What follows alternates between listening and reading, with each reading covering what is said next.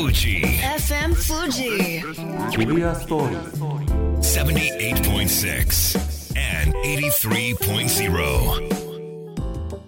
時刻は午後ろくじにじゅっぷんを回りました。 エフエム 富士をお聞きの皆さん、こんばんは。フォトジャーナリストの佐藤圭です。え僕はですねあのフォトジャーナリストという仕事をしてまして、うん、あの世界の紛争地域であったり貧困地帯の取材などをしてるんですけれども、まあ、こういったあの世界の社会問題を伝えるときに単にこう世界って辛くて大変なものだから何とかしなきゃいけないよという方向ではなくて、世界って本当はすごく美しくて素晴らしくて、だからこそ大切にしようねって、そういったベクトルで方向性で物事を伝えたいと思っています。でそんな僕佐藤圭がお届けするこの番組リビューアストーリー、えー、リビューアストーリーというのはあのモモなどで知られる童話作家ミハイル・エンデの残した大切なのはあなたの物語を見つけることという言葉にちなんだものです。えー、それぞれが唯一無二の人生の物語、命の価値を持っている、そんな命の大切さを伝えるべく、えー、自殺対策強化月間であるこのさんがつによんしゅうにわたり放送をお送りしています。えー、今日はよんかいめということで、えー、今シーズン最後の最終回となります。えー、今回のゲストは山梨県命のセーフティーネット連絡協議会会長でもあり、甲府市にある精神科病院花園ホスピタルの院長、えー、山住俊さんでございます。よろしくお願いいたします。はい、よろしくお願いします。えー、山梨県命のセーフティーネット連絡協議会は、えー、自殺予防に関して、えー、県内の関係機関及び関係団体が連携を強化し、総合的な自殺予防対策の推進を図ることを目的として、えー、平成じゅうきゅうねん度にせんななねんですねに設置されました。えー、山住さんは、えー、設置当初から会長を務められるなど、えー、山梨県の自殺対策について深く関わってこられた方です。今日はいろいろなお話伺わせていただきたいと思います。よろしくお願いいたします。よろしくお願いします。はい、あの山住さん、あのこの自殺対策にあの深く長くあのお関わりでいらっしゃるということなんですけれども、そもそもなぜこういったあの問題に関心を持ったといいますか、そういったパッションみたいなものはどこから来るのでしょうか。まあ、あの私自身は精神会で、はいまあ、毎日臨床に携わっているわけですけれども、はいまあ、精神科にいらっしゃる方たちの中にはですね、はいえーまあ、うつ病を含めて、はいえー、憂鬱な気分が続く、そしてそれがもう、もう進んできますと、はい、自分がなんか価値のない人間であるとか、あるいは自分が生きててもしょうがない、えー、不必要な人間じゃないかと、はいいうふうにまあまあある意味じゃ思い込んで、そしてまあ不幸にして、えー、自殺というような、はい、最終的な手段にまで至ってしまうようなことが、はいまあ、そういう意味ではあの日常の私の仕事自体がそういうリスクファクター、まあ、自殺のリスクの高い方たちに対応することが多いということが一つはこの協議会に関わる出発点になっているのかなというふうには思いますけれども、はいはいなるほど。ではこうお仕事の中でやっぱり大きな問題としてこの自殺対策に関わっていかなければいけないなと気づかれたということですか。そもそも の, そのあの精神科の医師を目指された動機というのはどういったところにございますか。えー、と私は実はあの精神科医としてはさん代目なんですね。さん代目。私の祖父が、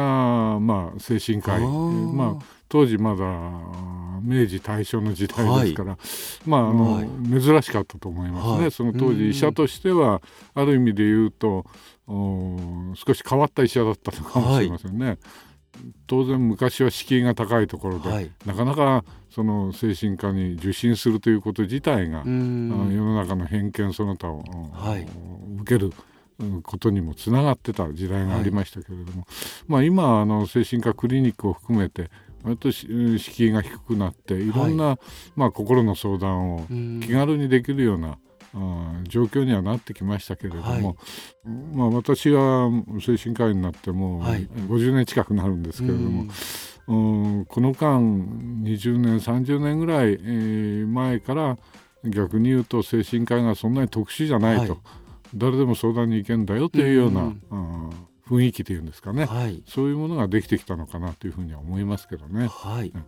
あのこの自ら命を絶ってしまうさまざまな方、はい、その原因動機がですね、うつ病などの精神的な病気が原因と考えているリスナーの方も多くいらっしゃるかもしれません、うん、ただ実際にはですね、あの厚生労働省などの資料にもあるように過労や失業、うん、家族関係の悩み、経済的悩みなどさまざまな複合的な問題が深刻化していく中で、それと連鎖してうつ病を発症する、心が苦しくなっていって、えー、自殺に追い込まれてしまうという方も多いと思うんですよね。であのこれらあの過労や失業、家族関係、人間関係の悩み、そして経済的悩みっていうのはあの誰かの特殊な問題ではなくて誰にでも起こりうる問題だと思います。で特にあのこういったうつ病というものがですね、およそじゅうごにんにひとりが一生のうちに一度はかかる病気と言われています。あの僕自身もあの心が苦しくなったこともありますし、僕の周りにも本当に多いなと感じるんですけれども、えー、本日はあの精神科医で実際にそういった方々と関わってらっしゃる山住さんと、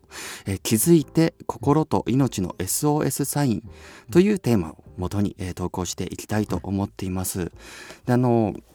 僕自身がですね、今こういった紛争とか貧困の取材を続けている中でですね、えー、僕自身がこう代理受賞といいますか、うん、その中で苦しくなってしまうということもあったんですけれども、はい、特にそれが一番厳しくなった時っていうのが東日本大震災だったんですね、はい、であの岩手出身の僕は、はい、あの津波で母を失いまして、はいはいえー、その時にですね、えー、まさか自分自身がこううつ病になるなんてもともと考えてもいなかったのに、うん、心がどんどんどんどん重くなって、はい、胸が閉じていく、で体が実際に動かなくなっていってしまい、そういった辛さとか痛みを受けないようにしようと思って心を閉じていくと、今度はこう人生の喜びとか美しさも感じられなくなってしまって、自分自身がこう生きている価値を見出せなくなる、まさに先ほど先生がおっしゃったように自分自身の価値っていうものが分からなくなってしまうっていう状態になったんですね。でその時僕自身はですね、自分自身がただ単に弱い人間なのかなと思ったんですけれども、今振り返ってみるとまさにこううつ病のサインみたいなものがたくさん出てたのかなと思うんですが、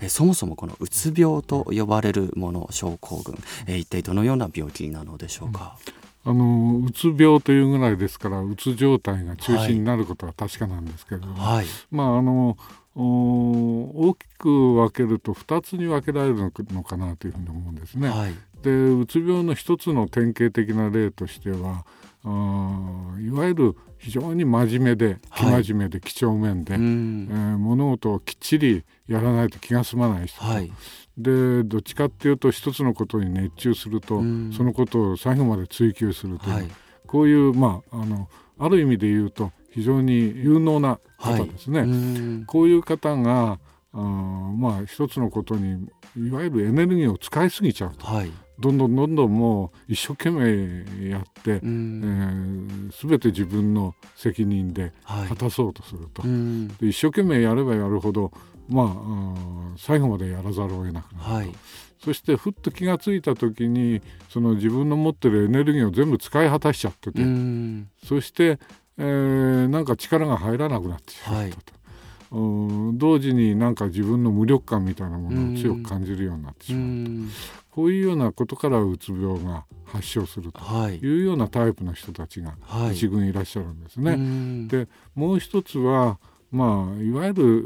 るストレスが一番関わってくるんですけれども、はい、いろんなストレスを受けることによって、うんえー、当然それに対する反応として憂鬱な気分が出てくると、はいうんで特にこういう方たちっていうのはあの一人で自分で背負い込んじゃって、はいえーまあ、いわば孤立化してくるっていう、特に精神的な意味で孤立化してくる、はい、そうすると自分の見える範囲っていうのが非常に狭くなってしまって、えー、だんだんだんだんあの深みにはまってしまうっていうんですかね、はい、それで一方では焦ってなんとかしなくちゃいかんっていうような空回りしてしまうと、はい、そしてまあまああうつという状況がだんだんだんだん強くなってしま う, うん気がついたらあなんか自分が一人ぼっちになってて、はい、そして考え込んでたという、ね、うこういうタイプの方もいらっしゃいますね、はい、で多分皆さん憂鬱な気分っていうのをうん生涯感じたことのない人の方がいないんじゃないかと思うんですね、はい、いやそうだと思います。通常ですとどっかで、えー、まああ例えば一晩ゆっくり眠ったら、はいまあえー、気分がまた元に戻りましたとかね、はい、あるいは美味しいものを食べたらとか、うん、いい音楽を聴いたら、はい、うんぬんっていうことで気持ちの切り替えが通常の場合はできる、はい、わけですけれども、そういううつ病になった人っていうのはそこができなくて、はい、どんどんどんどん深みに先っていうのははまってしまうという状況になるのかなというふうに思いますね。おそらくこう潜在的には全ての人がそういったうつ病になるファクターというのを持ってる、はい、ということですよね、はいはい、あの決して特殊な病気ではないというふうに思いますね、はい、でまあ昔あのうつ病は心の風邪であるというふうに、えー、言った方もいらっしゃいますけどね、はい、まあ風邪かどうかは別にしても、はい、そんなに特殊なもんじゃないんだということが言えるかもしれないですね、はい、あの僕も含めてなんですけれども、はいまあ、そういったなんか心が沈んだりした時に、うん、やっぱり自然とこう心心身の状態を元に戻そうという反応って起きますよね、うんうんはい、まさにこうリラックスする時間を大切にするとかだったり、はいはい、もしかしたらそういったあの自然の反応免疫反応みたいなものが追いつかないぐらい複合的にいろいろなプレッシャーが重なると、どこかで自分の力では立ち上がれなくなってしまうのかなと思うんですけれども、なのであの人によってその原因きっかけって様々だと思うんですが、具体的にはどういった事例をきっかけにどういった出来事をきっかけにやっぱり心が塞ぎ込みがちな人が多いと感じられますか？あの一般的なこれは言い方なんですけれども、はい、非常にその方にとって大きなストレスっていうんですかね、うん、そういうものがかかってきたとき、当然まあその先ほど言ったような反応として憂鬱な気分になるんですけれども、はい、そういう非常に大きなストレスに対する反応の場合っていうのは比較的時間が解決してくれることが多いんですね、はい、でむしろ中ぐらいのストレス、まあ普段だったらちょっと心にかかる、あるいはちょっと悩んじゃう、うん、だけどまあそれで、えー、そうですね、あの動けなくなるわけじゃないと、はい、そのくらいの中ぐらいのストレスが今おっしゃったような、はい、あいくつか重なって か, かかってくる方があ治りにくい、なるほど、まあ、うつに陥りやすいというふうには言われてますね。生地こうギリギリ耐えれるものだから、ええええ、自分自身で対処せずに来たところに重なってしまうっていうことなんですかね、ええええ、いや今先生がおっしゃっていた中であの非常にあの大切だなと思ったのがですね、やっぱりその人にとって大きな出来事っていう言葉だと思うんですよね。あの外から見てそんなの大したことがないよとか、そんな小さなことでっていうわけではなくて、やっぱりその人にとっては自分自身の根底が揺らぐぐらい大切で大きなことがある、でそれをかえって外からそんなことないよ、そんなちっちゃなことでとか、もうそろそろ立ち直りなさいよっていうと、それ自体が今度は刃となってしまうんじゃないのかなっていうことを感じますね。それと同時にですね、あのだいたい鬱になる方って真面目な方が多いわけで、はい、あの多分自分がこういうことを言うとこう言われちゃうんじゃないかなっていうふうに、うんうんうん、思い込んじゃってますよね、はい、えー、だからもっともっと相談すればいいのにとか、はい、もっともっと自分が困ってるんだったら困ってることを伝えたらいいのにとこう思うんだけれども、はい、ご本人にとってはこんなことを言うと自分がダメな人間と思われるんじゃないかしらとか、はい、あるいはあさっきのあれじゃないですけど、こんなこと言ってもお前頑張れよって言われて終わっちゃうんじゃないかしらとかですね、うそういうふうに先回りしちゃって、はい、そしてまあ自分の中に閉じこもっちゃうと、はい、自分でいろんな悩みを抱え込んじゃうということが多いようには思いますね、はい、いやそうやって本当にこう一人で抱え込んでしまう前に、まあ、早めに相談できる相手と話をするとかであったり、適切な治療というものが本当に欠かせないものとなってくると思いますけれども、自分自身であれどこかちょっとうつ病っぽいなとか、ちょっとこのままじゃ苦しくなるかもなっていうようなことに気づけるようなサインみたいなものっていうのはございますか？あの病気としての一番最初っていうんですかね、気がつくやっぱり症状としては睡眠障害ですね、はい、あの特に早朝覚醒って言って、はい、早く目が覚めちゃうと、うん、えー、あるいは、まあ、場合によると寝つきにくくなっちゃう、うん、夜中に何回か目が覚めてしまう、はい、まあ、そういう睡眠障害っていうものがあのこれはほとんどの方が経験してるんじゃないかと思いますね、うん、はい、それとまあ一般的な意味で言うと食欲がなくなってくると、はい、食事が美味しく感じられない、うん、まあ、食べなくても済んじゃうような、はい、食欲の減退ですね、うん、まあ、これがあの一番分かりやすいサインだと思いますね、はい、いや寝れない食べれないが続くと余計に今度は本当に自分自身であの心を支えるのが大変になってくるんじゃないのかなと思いますが、誰かに相談するであったり、自分自身が弱ってるんだっていうことを話すっていうことを怖がる方いらっしゃると思うんですよ。で、僕自身もやっぱりあの他人に迷惑をかけたくないなっていう思いだったり、自分自身でそれを認めたくないなっていう思いもどこかにあったんじゃないのかなと当時を振り返って思うんですけれども、自分自身でそうやって抱え込んでいる方がもし身近にいた場合にですね、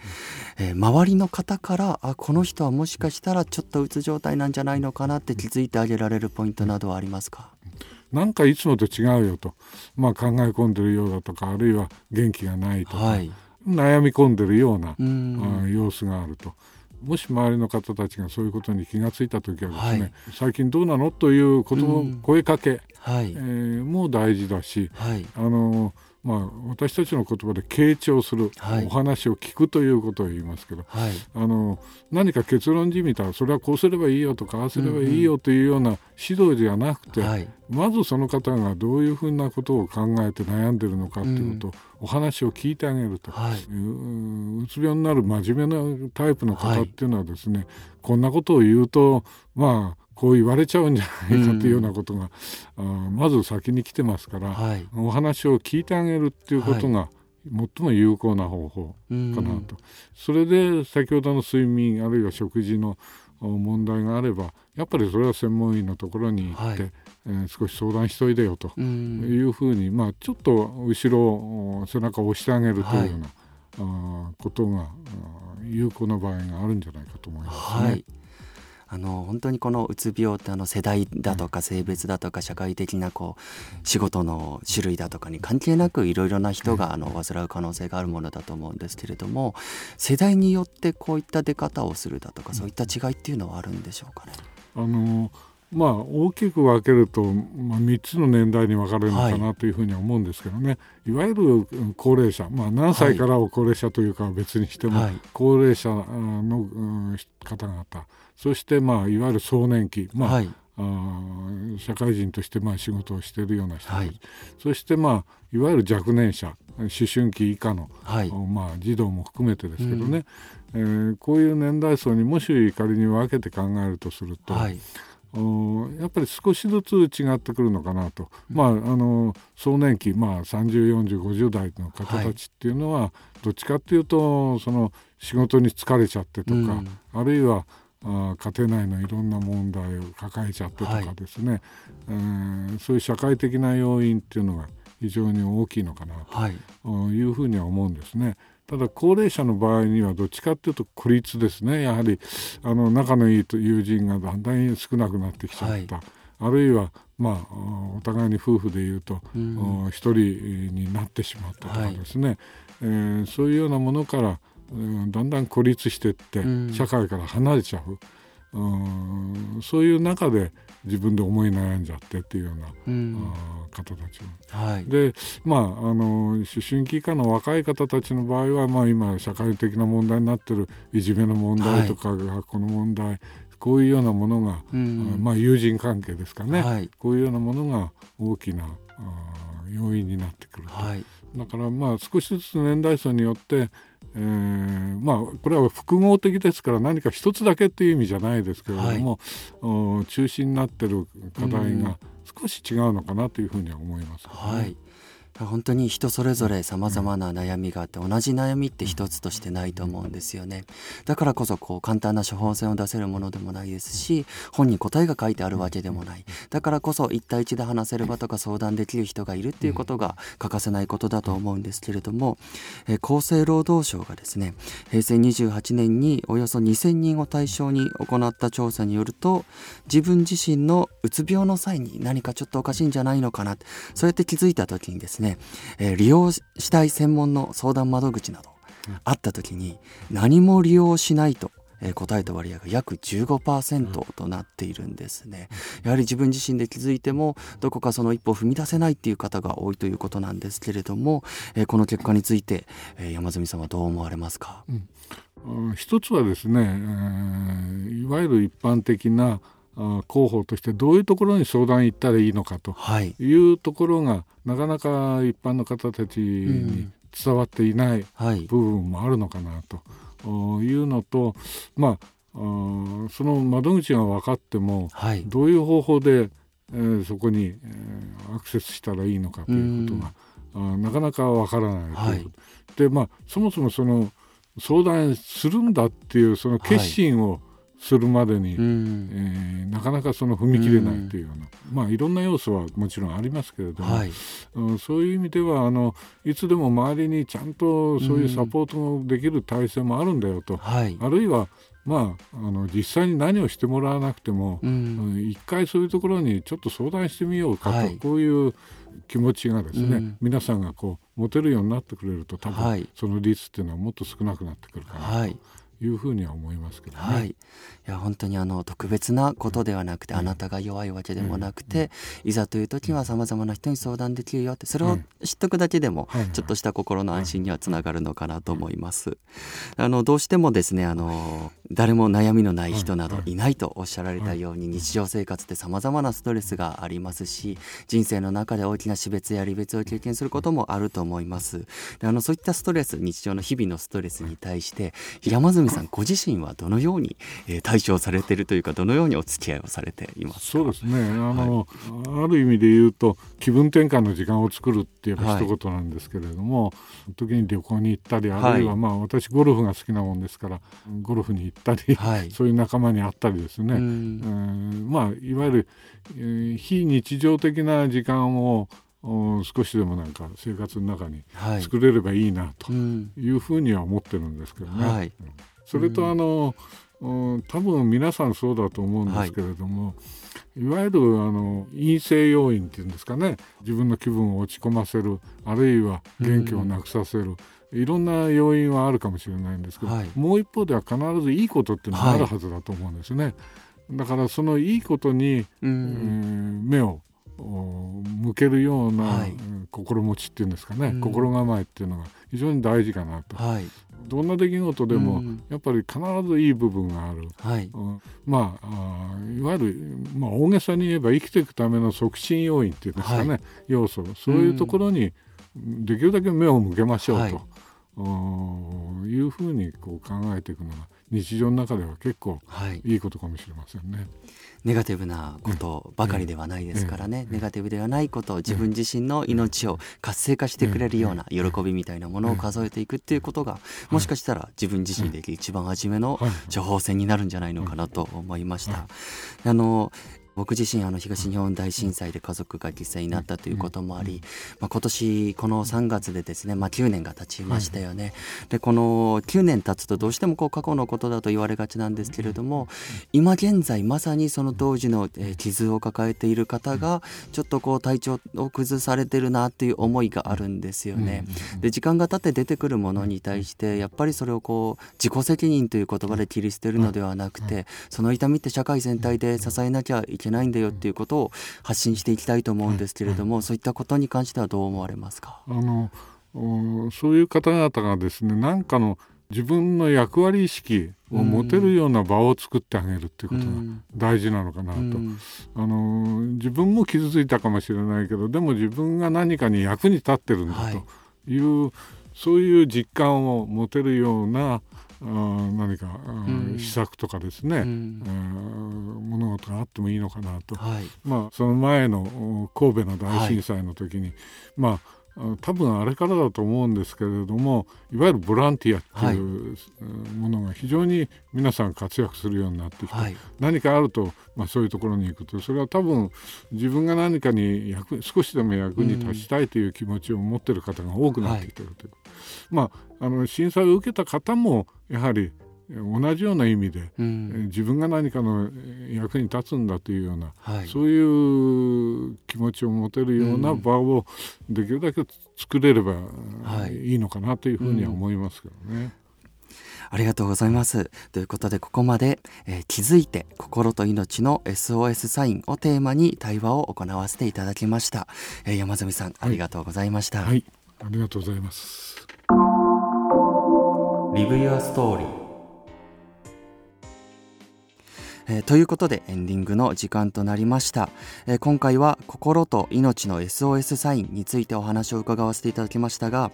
えー、大切なのはですね、やっぱりその痛み悲しみっていうのがですね、それぞれ自分独自のものであり、誰かの判断によって賠償化する必要がない、こんな苦しみで、えー、悲しんでてはいけない、傷ついていてはいけないなんて判断しなくてもいいものだと、えー、まずはそれを知ることなのではないのかなと思います。でまた誰もが、えー、そういった心に不調を抱えることがあり、えー、あなただけが弱いというわけではない。だからこそ気軽にですね、身近な方に相談したりですね、えー、たくさんある、えー、相談窓口に、えー、一度電話をかけてみたり、会いに行ってみるということも試していただけたらなと思います。えー、リビアストーリーいかがでしたでしょうか。えー、よんかいにわたりこうして番組をお送りさせていただきましたが、今シーズンは今日が最終回となります。えー、このラジオでですね、えー、皆様から、えー、伺った話、言葉がですね、皆さんに届いて、明日が少しでも素晴らしいものになるように、えー、今日一日を生きたことがあなたにとっての、えー、大切な物語の一部となるような、そんな時間となりましたら幸いです。えー、またどこかでお耳にかかれたら嬉しいです。それではその時までさようなら。